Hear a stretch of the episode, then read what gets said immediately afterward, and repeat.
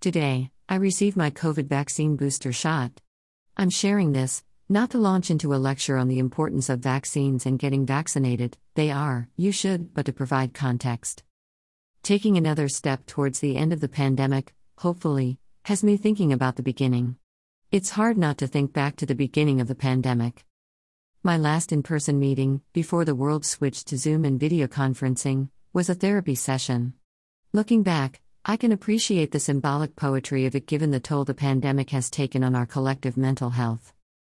After my session, I had a ritual of going for a walk. I won't claim that I fully comprehended what was coming at that point, but there was a hint of apocalypse in the air that day. The sidewalks were eerily empty. The sounds of the city, all but silent. It was a calm before the storm.